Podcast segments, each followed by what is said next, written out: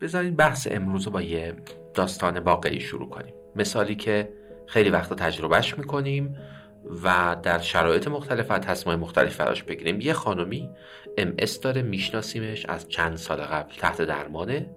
مراجعه می‌کنه برای داروهای دوره ایش تحت درمانه با فینگولیموده از پنج سال قبل داره دارو مصرف می‌کنه و میگه که من الان در 37 سالگی نگران این هستم که دارم به چهل سال نزدیک میشم و همیشه می‌خواستم که تا قبل از چهل سالگی دو تا فرزند داشته باشم. فرزند قبلی بارداری قبلی چهار پنج سال قبل بدون خیلی مشکل خاصی بوده اما چند ماه بعد از بارداری بعد از زایمان بیمار علامت پیدا کرده و ام پیدا کرده. از اون موقع روی درمان با فینگولیمود هست. به جز یک مرتبه حمله در یک دو سال گذشته مشکل دیگه ای نداشته و الان مراجعه کرده و از این نگرانی داره با شما صحبت می‌کنه. و الان سوال ما چیه؟ سوال اینه من با فینگولیمود چه کار کنم؟ آیا اصلا به بیمار توصیه کنم باردار بشه یا باردار نشه؟ و من انتظار چه اتفاقاتی را باید داشته باشم؟ در حین بارداری یا بعد از بارداری؟ و اگر می‌خوام به بیمار اجازه بارداری بدم آیا لازم هست که با توجه به اینکه فینگولیمود منع مطلق داره جایگزینش کنم قطعش کنم داروی بش ندم؟ و نکته خیلی مهم این هست که چه اطلاعاتی را باید با بیمار در میون بگذارم. بریم که برنامه رو شروع کنیم.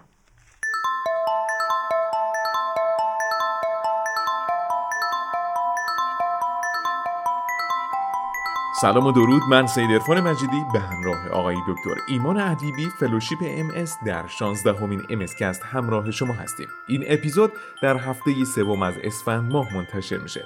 مثل همیشه ممنون از شرکت داروی نانو الوند بابت حمایت از پادکست. دعوت می‌کنم که شنونده آخرین اپیزود از ام اس کست در سال 1400 باشید.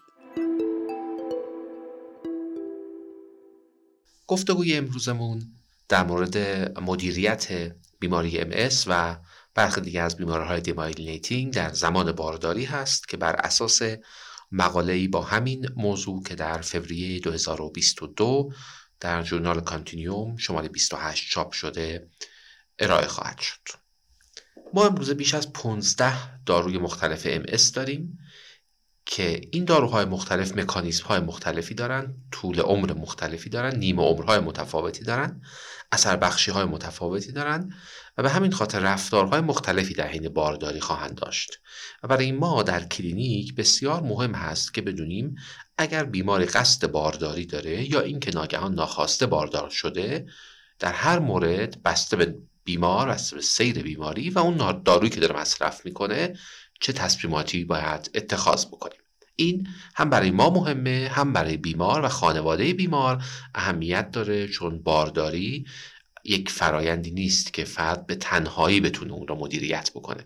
در عین حال برای سایر تیم درمان هم اطلاعاتی از این دست اهمیت خواهد داشت. یکی اینکه ما حواسمون باشه که بیماری ام در حین بارداری یا بلافاصله بعد از بارداری ریلپس پیدا نکنه. یکی دیگه این که وضعیت بدنی بیمار توانایی های بیمار به خاطر بارداری دچار در حقیقت بدتر شدن به عنوان progression نشه. و یکی دیگه این که داروهایی که فرد داره مصرف می‌کنه روی جنین اثر سوء نگذاره. خب این خیلی چالش بزرگیه. چقدر پیش میاد یکی clinician در برابر این چالش قرار بگیره؟ توجه داشته باشیم که MS بیماری هست که خب تقریبا به نسبت سه به یک در جوامع مختلف البته نسبت متفاوت هست. در زنان سه برابر بیشتر مردان اتفاق میفته بیماری های مشابه اون مثل مثلا NMOSD این حتی در سطحاش بالاتر هست. نه به یک در زنان نسبت مردان بیشتر اتفاق میفته و پیک بیماری که شروع بیماری هست که میگیم حدود 20 تا 50 سالگی هست معمولا اینطور هست که اغلب در حول خوش سن سی سالگی اتفاق میفته بنابراین ما با جامعه ای سر و کار داریم که اکثرا زن هستند و اکثرا هم در دوران باروری هستند. به همین خاطر مسئله بارداری و اثر بارداری بر ام و اثر ام بر بارداری برای پزشکان و برای تعداد زیادی از بیماران ام مسئله مهمی است با توجه به تمام جوانب بیماری ام چقدر یک بیمار ام تمایل به بارداری داره؟ نکته خیلی جالب این هست که علیرغم اینکه ما در ده سال گذشته می‌بینیم که در جمعیت زنان سالم تعداد بارداری ها رو به کاهش بوده در مطالعاتی که از کشورهای در البته وجود داره در مورد بیماران ام تعداد بارداری ها افزایش پیدا کرده. این نشون دهنده چند تا عامل هست. یکی اینکه شاید اقبال بیماران به باردار شدن در بیماریان ام بیشتر شده چون اطلاعات اونها از بیماری در حقیقت بهتر شده. یکی دیگه می‌تونه این باشه که ما بیماری را بهتر کنترل کردیم و بیماران ام از نظر سلامت فیزیکی در شرایط بهتری قرار دارند که آماده بارداری هستند در عین حالی که پزشکان هم توانایی های علمی و مهارت های بیشتری پیدا کردن که بتونن بیمار را همراهی کنند در فرایند بارداری و زایمان پس ما با بیماری طرفیم که بیشتر در خانم‌ها اتفاق میفته که در سنین باروری هستن و اتفاقا هم تمایلشون به بارداری هم داره افزایش پیدا می‌کنه. دقیقا. به همین خاطر ما لازم هست که در تمام ویزیت هایی که انجام میدیم با بیمار ام چه فرد تمایل به بارداری فعلا داشته باشه چه نداشته باشه حواسمون به اطلاعاتی که داریم به مریض میدیم در مورد بارداری باشه در عین حال چک بکنیم با مریض که آیا تصمیم بارداری داره یا نداره. آموزش های لازم را مجددا بهش بدیم. از نظر اینکه مثلا چه روش های پیشگیری داره استفاده می‌کنه و در عین حال برنامه ریزی کنیم برای فرد که چه زمانی می‌تونه باردار بشه. این باید برای تمام بیماران ام در سلین باروری به بخش ویژه از گفتگوی ماهینه ویزیت بیمار اختصاص پیدا کنیم. برگردیم به اسپکت های مختلفی که ما در این زمینه باش سر و کار داریم. خب نکته اول این هست که ما تقریبا می‌دونیم که از بیشتر مطالعات به ما این نشون دادن که اغلب بیمارانی که برای اونها تشخیص ام مطرح شده مشکلی با بچه دار شدن با شیردهی ندارند و می‌تونن که درمانهای ام اس شون را بر اساس نوع بیماری یا بر اساس تمایل فرد به نوع درمان در زمان بعد از زایمان دوباره ادامه بدن در این حال که ما خیلی هم مشکلی با درمان relapse ها نداریم اما حواسمون باشه در بیماری ام اس عمدتا با یک افزایش relapse بعد از زایمان سر و کار داریم. همین اتفاق در مورد NMOSD هم میفته اما در MS در زمان بارداری سیر بیماری کمی ملایمتر میشه علامت ها کنترل میشه احتمال ریلپس احتمالا کمتر میشه که راجع به دقیقتر صحبت خواهیم کرد. در NMOSD احتمال ریلپس در بارداری افزایش پیدا می‌کنه و ممکنه که بیمار به دنبال ریلپس های حین بارداری و بعد بعد از زایمان دچار یک cumulative deficit بشه و ما ببینیم که بیمار بعد از پروسه بارداری و زایمان به وضوح ناتوانتر شده در مورد بیماران NMOSD اما در مورد بیماری های دیگه این خانواده مثل ADEM یا anti-MOG syndrome یا Susac syndrome یا بیماری هایی که می‌تونن که علامت های دستی نسبت بدن مثل Behçet disease خب ما هنوز مطالعات کافی در این زمینه نداریم. اگه برگردیم به بیماری که من مثال زدم خانمی که 4 5 سال هست تحت درمان با فینگولیمود هست و بیماریش حدود 5 سال قبل بعد از یک زایمان خودش رو نشون داده. خب ما به این نتیجه می‌رسیم که تقریبا با یک بیماری سر و کار داریم که خیلی بیماری mild ی نداشته که در همون سالهای اولیه روی درمان خط دوم فینگولیمود رفته. در عین حال حالا تعداد relapse ها خیلی هم زیاد نبوده در دو سال گذشته و سوال اساسی برای مادر این هست که زایمان من چه جور زایمانی خواهد بود؟ اگر من الان بچه دار بشم. پاسخ این هست که از اغلب مطالعاتی که تا حالا داشتیم می‌تونیم بگیم که آوتکام های زایمان و همچنین چه آوتکام های در مورد مادر چه آوتکام های در مورد فرزند در مورد بیماران ام تقریبا مشابه جمعیت نرمال بوده. اما یکی دو تا مطالعه وجود داره که اینها نشون میدن در مورد خانم هایی که از نظر سن و جنس و وزن match شده باشن با جمعیت نرمال ما در بعضی جمعیت ها اختلالات hypertensive اختلالات cardiovascular در حین pregnancy درشون بیشتر می‌بینیم. در عین حالی که در بعضی از مطالعات هم گفته شده که وزن نوزاد مادران مبتلا به ام از وزن نوزاد مادران دیگه که در همون رنج سنی و شرایط سلامتی بودند کمی کمتر بود. در این حال اگرچه که شیوع عوارض آبستریک اصطلاحا خیلی بالا نیست در بین افراد مبتلا به ام اما احتمال اینکه فرد نیازی به سزارین پیدا کنه نیاز به اقدامات سرجیکال پیدا کنه یا نیاز به استفاده از فورسپس یا وکیوم پیدا کنه حین زایمان در افرادی که دچار ام هستند کمی بیش از جامعه عادی هست. البته یک اشاره خیلی ظریفی اینجا وجود داره که ممکنه تمایل اون متخصص زنان و زایمان به استفاده زود هنگام از این در حقیقت مداخله ها در مورد بیمار ام به خاطر نگرانی که داره بیشتر بوده باشه.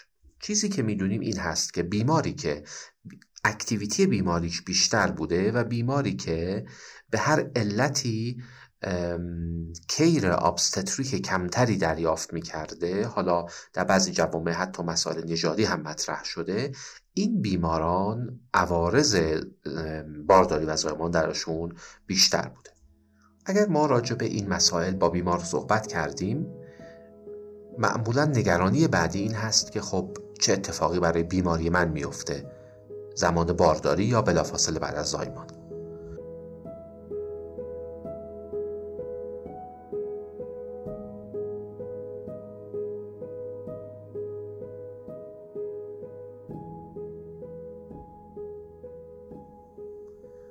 بیمار از من می‌پرسه که با توجه به اینکه من بعد از زایمان قبلیم بیماریم خودشو نشون داد و علامت داشت و در عین حالی که خب من یک بیماری stable ی داشتم در سالهای گذشته یک relapse داشتم خیلی مشکلی برام ایجاد نکرده با فینگولیمود راحت بودم. آیا تصمیم بارداری تصمیم درستی هست؟ آیا تأثیری منفی روی بیماری من می‌گذاره یا نمی‌گذاره؟ و آیا بعد از زایمان من می‌تونم باز هم فینگولیمودم رو استفاده کنم با توجه که داروی خوراکی بوده و باش راحت بودم یا اینکه مجبور میشم داروی دیگه استفاده کنم؟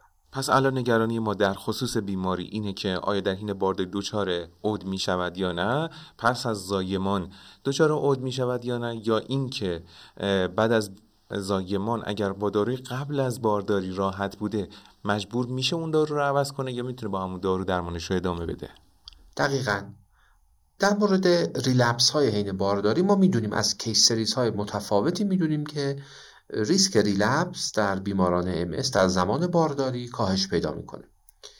و همچنین ما می‌دونیم که سه تا 6 ماه بعد از زایمان ریسک این وجود داره که بیمار دچار ریلپس بشه. باز مطالعه داریم که به ما نشون میده که یک سوم بیماران ام سه ماه بعد از زایمانشون دچار ریلپس میشن.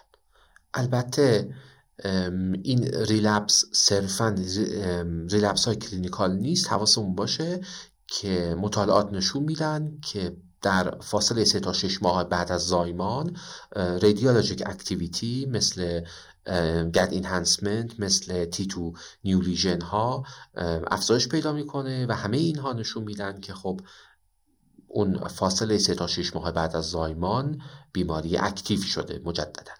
وقتی ما میگیم یک سوم بیماران دچار این relapse میشن خب همیشه بیمار دوست داره بدونه که آیا جز اون یک سوم قرار می‌گیره یا قرار نمی‌گیره.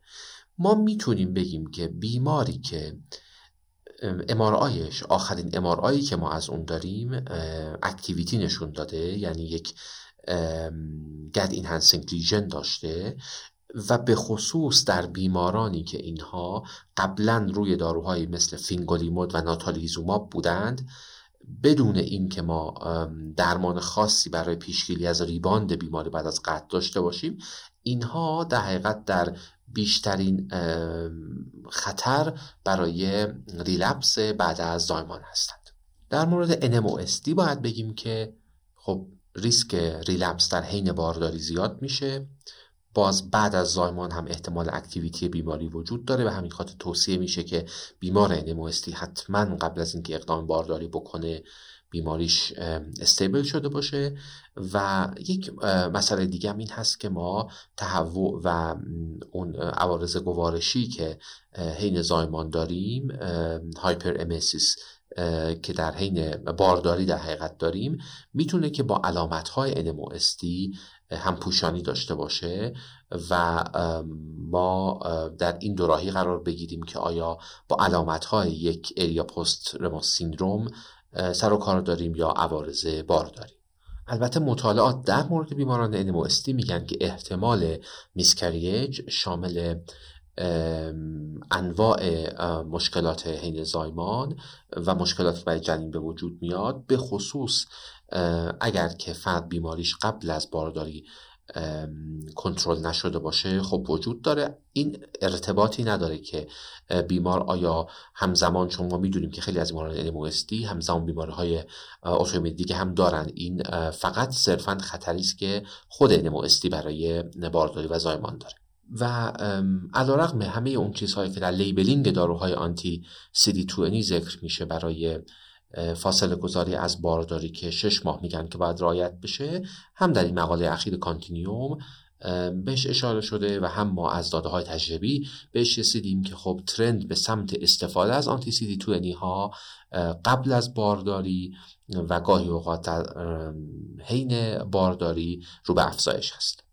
حالا بیمار از من سوال می‌پرسه که من با توجه به همه این اطلاعات اگر بخوام که ریسک عوارض برای من کمتر بشه چه در مورد عوارضی که جنین رو تهدید می‌کنه چه عوارضی که خود من رو تهدید می‌کنه چه اقداماتی باید انجام بدم.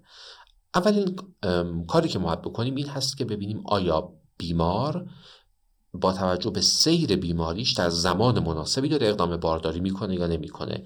یک سال آخره که بیمار قبل از باروری داشته این خیلی تعیین کننده است و تا چهل درصد زنانی که اینها بیماری ام خیلی خفیف داشتن یا بیماری ام استیبلی داشتن که علامتی از دیزیز اکتیویتی درشون نداشته اینها می‌تونن که قبل از conception و در اون سه تا شیش ماه اول بعد از بارداری داروی استفاده نکنن.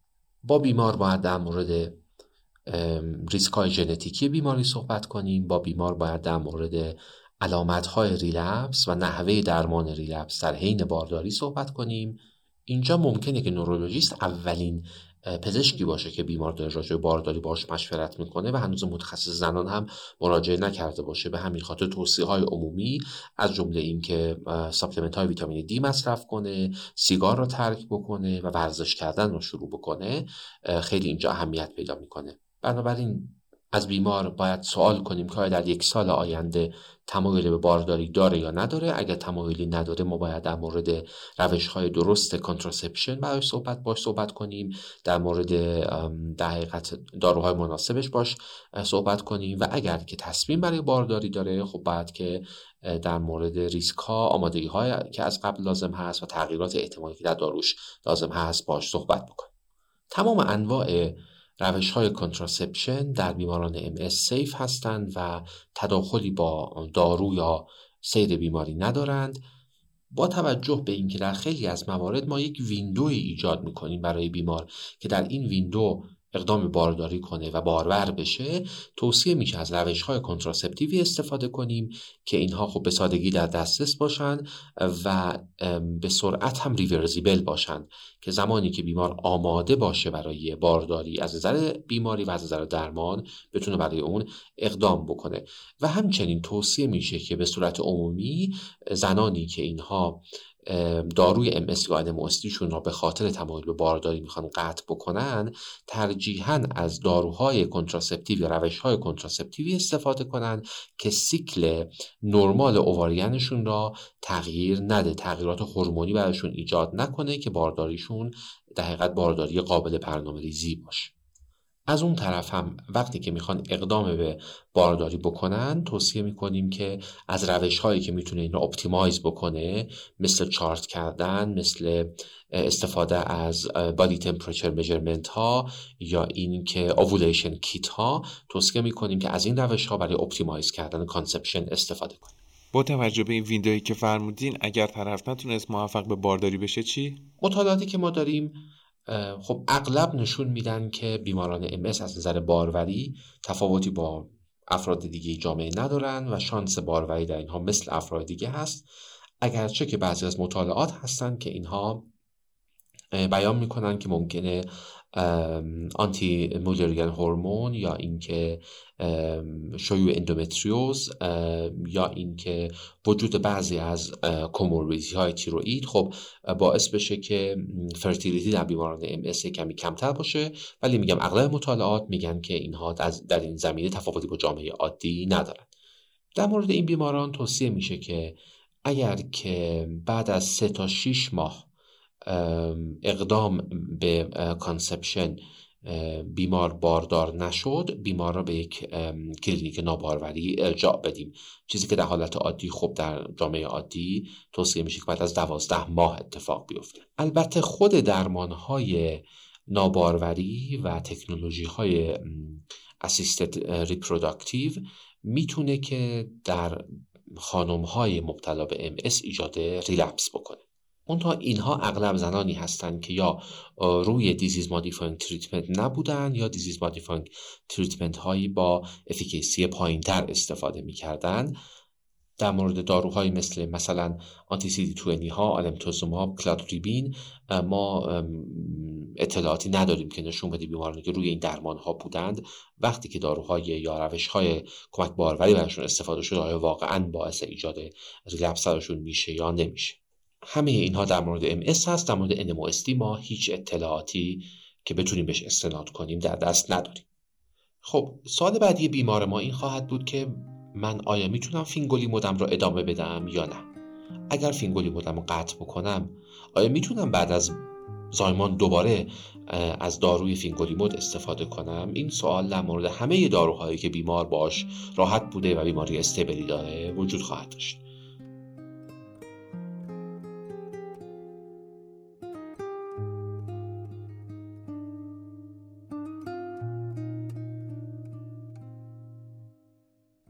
درمان بیماری MS به عوامل متعددی ارتباط داره. یکی از مهمترین قسمت های اون کیفیت محصولات دارویی. شرکت داروی نانو البند کیفیت رو رکن اصلی شرکت و فعالیت های خودش در نظر گرفته و در سبد داروی MS دو محصول زادیوا و دانلوی رو داره که دیمتیل فومارات و فینگولی بوده. ممنون از نانو البند اسپانسر پادکست است.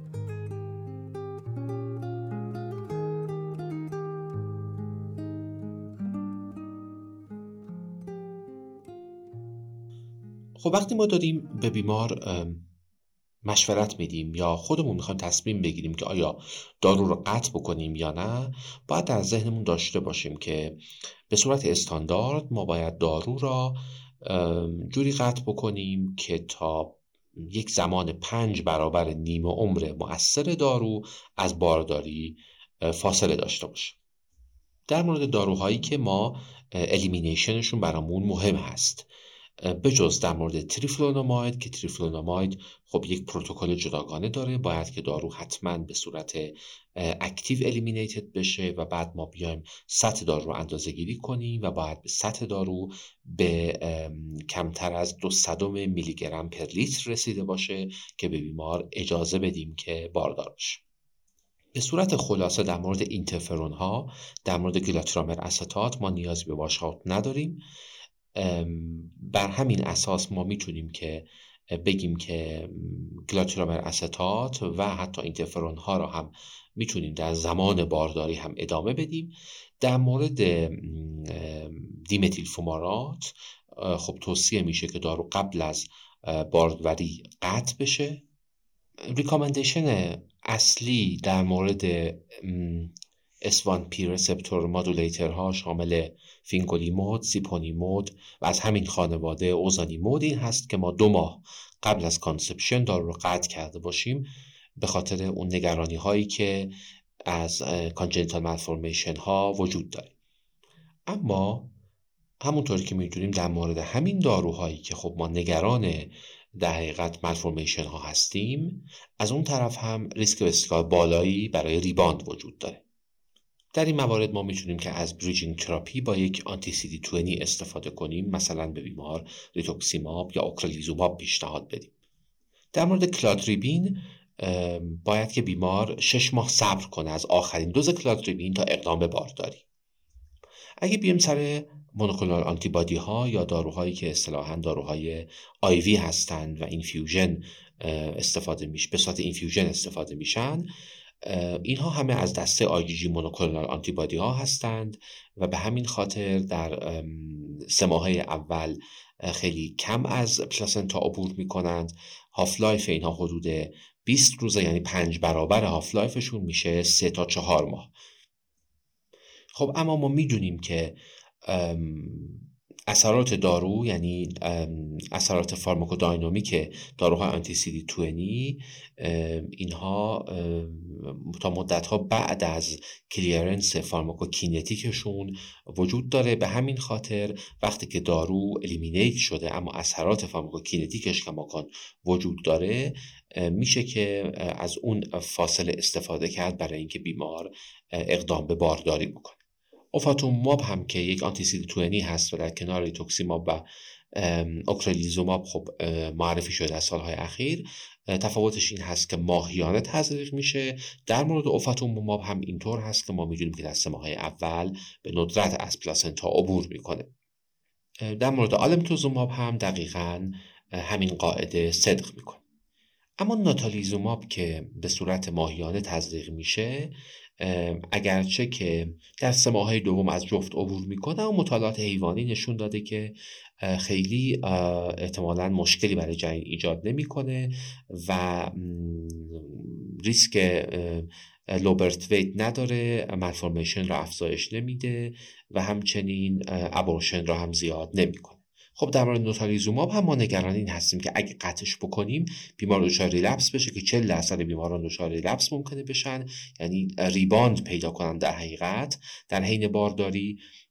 و 10 تا 20 درصد اینها هم ممکنه که relapse هایی پیدا کنن که باعث ناتوانی طولانی مدت در مورد اینها بشه. بنابراین اگرچه که ما در labeling FDA و EMA برای ناتالیزوماب یک washout period برای اون ذکر شده قبل از conception در مواردی هست که منطقی اینطور هست که ما بیایم و ناتالیزوماب را در حین بارداری تا هفته سی و دوم ادامه بدیم و اینجا می‌تونیم که البته از در روش extended interval استفاده کنیم و دارو 8 تا 8 هفته تزریق بکنیم. اگر که ناتالیزوماب را ما تا اواسط بارداری تا یا حتی تو تا تریمستر سوم ادامه دادیم باید که حتما نوزاد را از نظر عوارض هماتولوژیک بررسی بکنیم به خاطر اینکه ترومبوسایتوپنی ها و آنمی های گذرا در مورد نوزادان گزارش شده. اگر که نوتالیزوماب را قطع کردیم قبل از بارداری توصیه میشه که از یک آنتی سی دی مثل توکسیماب اوکرالیزوماب یا اوفاتوموماب استفاده کنیم. خب بذارید من یک شرح حال دیگه ای برای ادامه بحث معرفی کنم. این بار بیماری باشه که ریلپس های قبلیش ریلپس های شدیدی بوده مثلا یک بیمار NMOSD یا یک بیمار MS که با ریلپس های خیلی شدید حرکتی یا اینکه بیمار NMOSD که در مراحل قبلی علامت های از افت بینایی شدید در حد vision loss داشته درگیری spinal داشته relapse های spinal cord داشته و نیازمند درمان با کورتیکوستروئید تزریقی و شاید حتی plasma exchange بوده.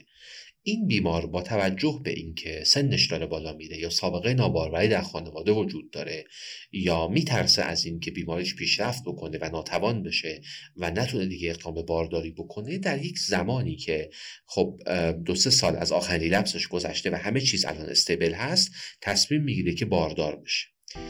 با توجه به شرایطی که وجود داشته شما ریتوکسیما به بیمار تزریق می‌کنید و بعد به بیمار اجازه بارداری می‌دید بیمار باردار میشه و اواخر بارداری در حدود مثلا ماه هشتم اواسط سه ماهه سوم بارداری بیمار علامت های ریلپس پیدا می‌کنه.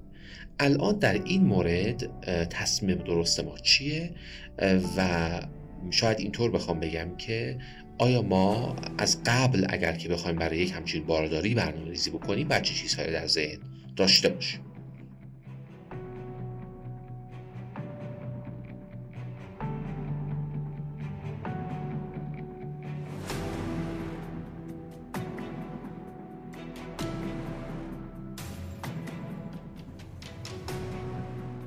ما در بارداری می‌تونیم که symptom هایی داشته باشیم که با symptom های relapse همپوشانی داشته باشه اما لزوما نشون relapse نباشه. بیمار ممکنه که علامت از پاراستزی داشته باشه بیمار ممکنه که complication های دیگه بارداری داشته باشه می‌تونه که کاهش هایی داشته باشه که خب ارتباطی با بیماری نداشته باشه و نیاز workup داشته باشه. به هر حال اگر هر موقعی ما حس کردیم که انجام MRI برای تشخیص درست نیاز هست ما می‌تونیم که MRI بدون contrast را برای بیمار انجام بدیم. درمان relapse می‌تونه که برای هر relapse ی که با loss of function همراه باشه انجام بشه. در حین بارداری دوره های کوتاه مدت گلوکوکورتیکوید ها به صورت عمومی safe هستند و بر اساس داده هایی که ما از American College of Obstetric گاینکولوژی داریم می‌دونیم که پردنیزولون پردنیزون و متیل پردنیزولون اینها می‌تونن که در خانم های باردار استفاده بشن و نکتهش هم این هست که اینها در پلاسنتا با یک آنزیم دهیدروژناز در حقیقت خونسا میشن. اما برخلاف این تا 80 درصد دوز مترنال دکسامتازون از پلاسنتا عبور می‌کنه و در circulation جنین وجود خواهد داشت. قبلا این نگرانی بود از استفاده استروید ها در ابتدای بارداری و خطرات cleft palate در بیماران در نوزادان اما مطالعات بعدی این را تایید نکرد. به هر حال توصیه میشه که درمان با کورتیکو استروید ها برای جلوگیری از همه complication هایی که ممکنه در حین فاز ارگانو جنسیس اتفاق بیفته بعد از هفته دهم انجام بشه.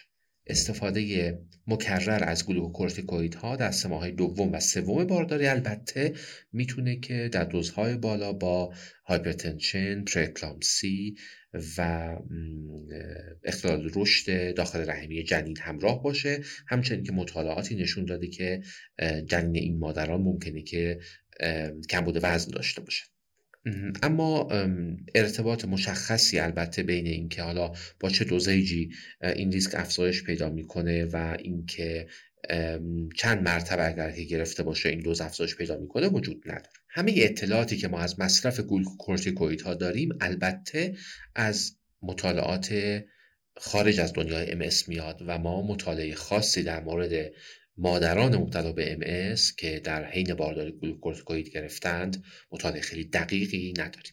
و در نهایت توصیه می‌کنیم که در مورد relapse های خیلی شدید که با neurologic disability های واضحی همراه هستند ما درمان با گلوکورتیکوید ها را انجام بدیم.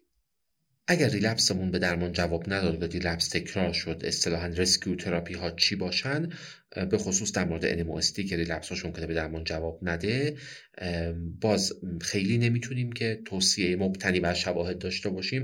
اگرچه که مطالعاتی نشون دادن که میشه که از plasma exchange استفاده کرد IVIG هم خب جایگاه خودش رو داره. ترجیح ما برای این درمان IVIG هست. 14 گرم per kg در روز به خاطر اینکه خب عوارض plasma exchange در حین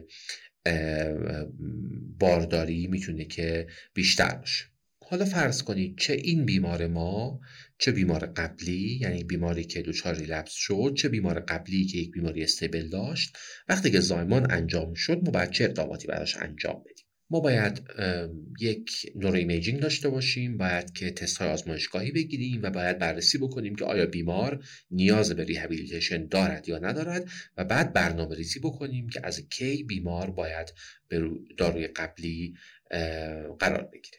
بهتر هست که ما چند ماه بعد از زایمان یک MRI new baseline داشته باشیم.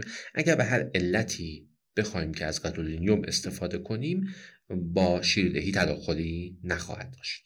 در ارزیابی بیمار توجه می‌کنیم به وضعیت cardiovascular ش spasticity gait pain و همچنین عملکرد pelvic floor از نظر اینکه آیا اختلال عملکرد مثانه یا اختلال عملکرد روده داره یا نداره. با توجه به اینکه بعید هم نیست که بیمار بعد از زایمان اختلال عملکرد مثانش تشدید بشه خب توصیه میشه که بهترین درمان در این زمینه pelvic floor therapy ها هستند.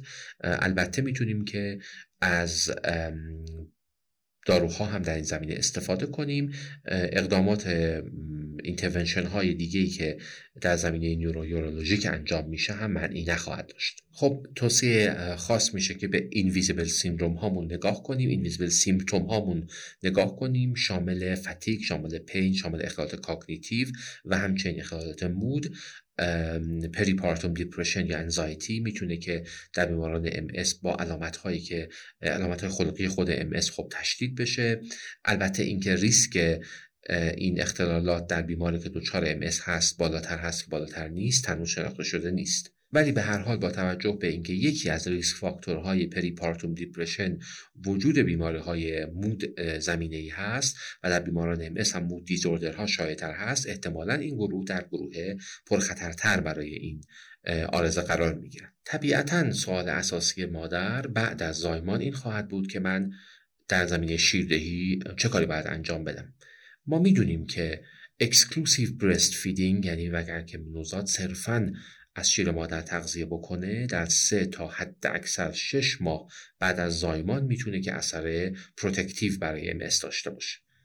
بنابراین یک option این هست که ما به بیمار توصیه کنیم که exclusive breastfeeding داشته باشه اگر که activity بیماری اجازه میده و بعد خیلی سریع سراغ داروهایی بریم که اینها یک therapeutic lag خیلی کوتاه دارن و efficacy بالایی دارن. option دیگه این هست که ما می‌تونیم زمان breastfeeding را طولانی تر کنیم اما به مادر بگیم که از داروهای استفاده کنه که احتمالاً با شیردهی تداخلی ندارن و در شیر مادر ترشح نمیشن یا اگه ترشح میشن توسط نوزاد جذب نمیشن در این زمینه داروهای self-injectable یعنی interferon ها و glatiramer acetate و monoclonal antibody ها داروهایی هستند که می‌تونن در زمان شیردهی استفاده بشن اما در مورد داروهای خوراکی کماکان توصیه میشه که زمان شیردهی استفاده نشن اینجا نویسنده مقاله Continuum اشاره می‌کنه که یک راه سومی هم وجود داره و اون هست که مادرانی که می‌خوان به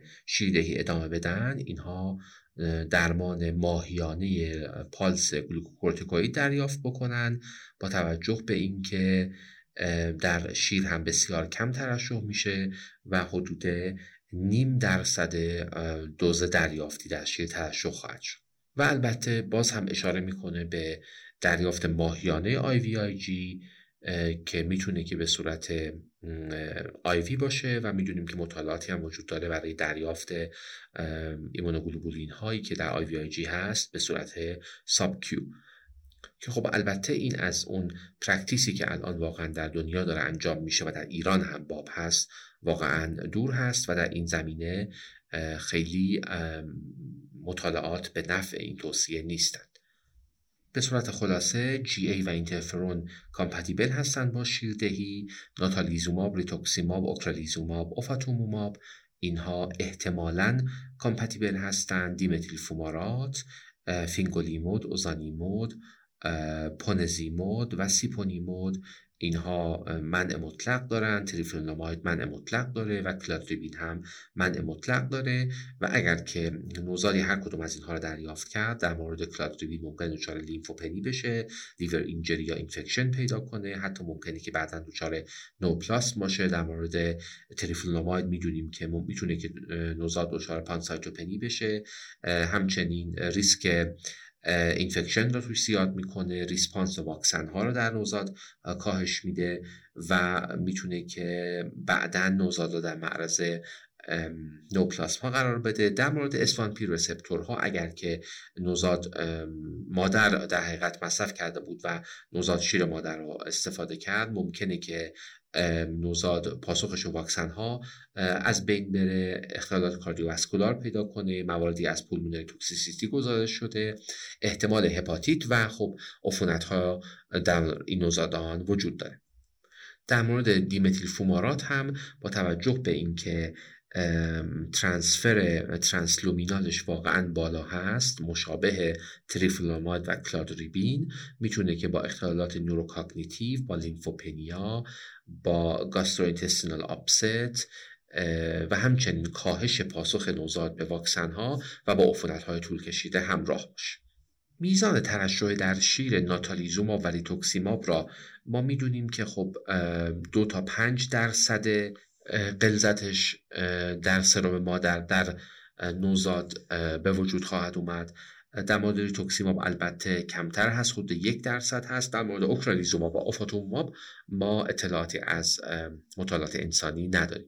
یه جایی استاد اشاره کردین که اون چیزی که در label دارو گفته رو شاید ما برای قضیه بارداری رعایت نکنیم. این کجا اتفاق میفته ببینید یک اختلافی وجود داره بین اون چیزی که تحت عنوان washout در label دارو اومده و اون چیزی که ما بر اساس pharmacokinetic یا pharmacodynamic دارو و placental transfer دارو و همچنین عوارض احتمالیش در حقیقت حدس می‌زنیم. در مورد cladribine خب توصیه میشه که شش ماه باشه ولی بر اساس خصوصیت هایی که گفتم ممکنه چهار ماه هم safe باشه. در مورد dimethyl fumarate خب ما نیاز به washout نداریم. در مورد alemtuzumab همونطور که گفتم چهار ماه هست.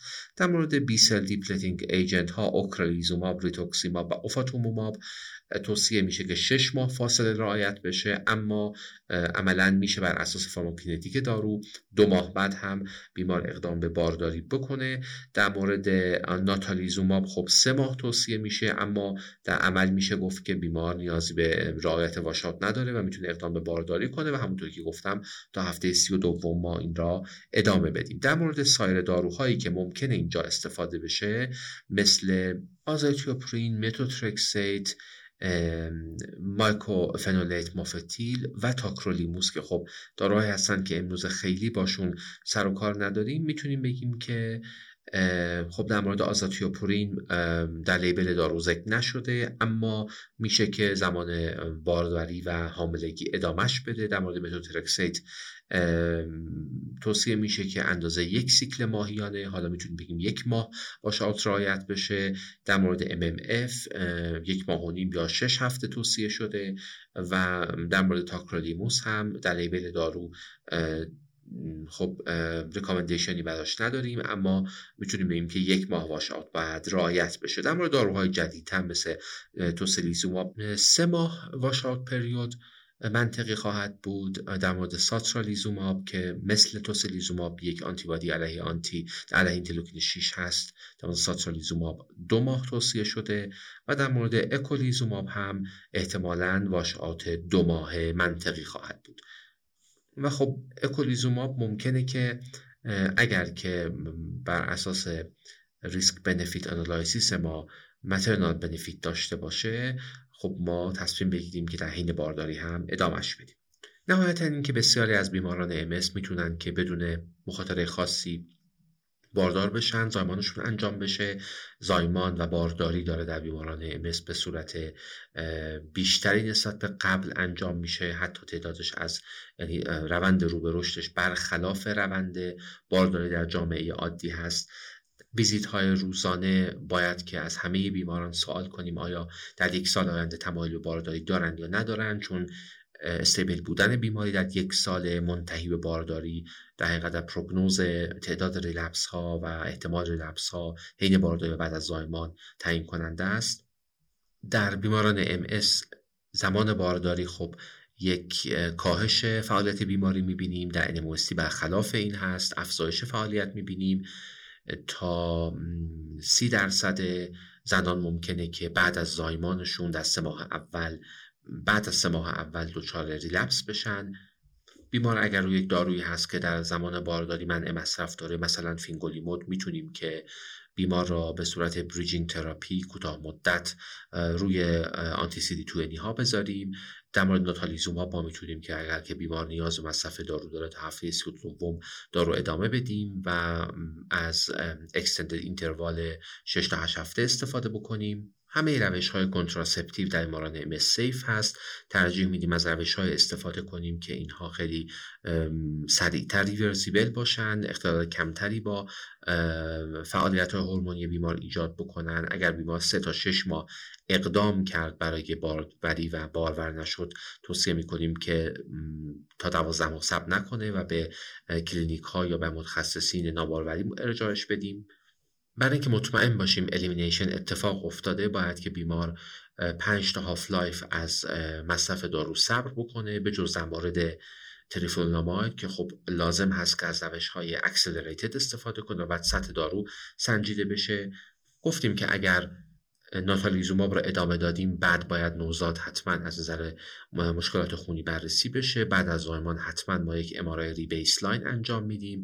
در مورد relapse های حین بارداری ما مشکلی با دریافت کورتیکوستروید اگر که اندیکاسیون واقعی داشته باشه نداریم. گفتیم که اگر natalizumab رو ادامه دادیم. بعد باید نوزاد حتما از نظر مشکلات خونی بررسی بشه. بعد از زایمان حتما ما یک MRI rebaseline انجام میدیم. در مورد relapse های حین بارداری ما مشکلی با دریافت کورتیکوستروید اگر که اندیکاسیون واقعی داشته باشه نداریم.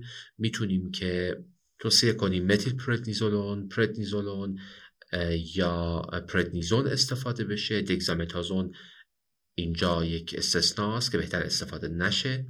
بعد از زایمان مادر را از نظر اختلال gait spasticity pain social support اختلالات cognitive از نظر اختلالات bladder و bowel از نظر اختلالات mood حتما بررسی می‌کنیم. در MS exclusive breast feeding تا حداکثر 6 ماه می‌تونه که اثر protective داشته باشه.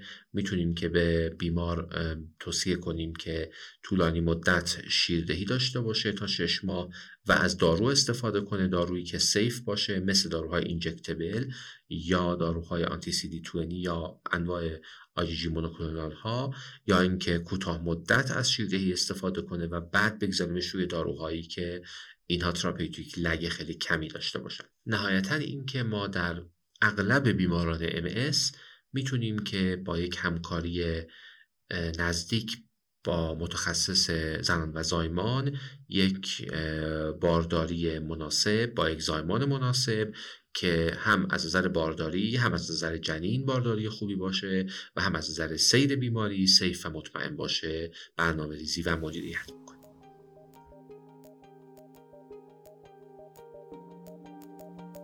به پایان آخرین اپیزود سال 1400 امسکست رسیدیم. امیدواریم مطالب برای شما مفید بوده باشه. ما رو به همکاران خودتون معرفی کنید. سالی سرشار از خوشی و برکت برای شما آرزومندیم لینک مقاله در description موجوده. زمستان 1400 MScast.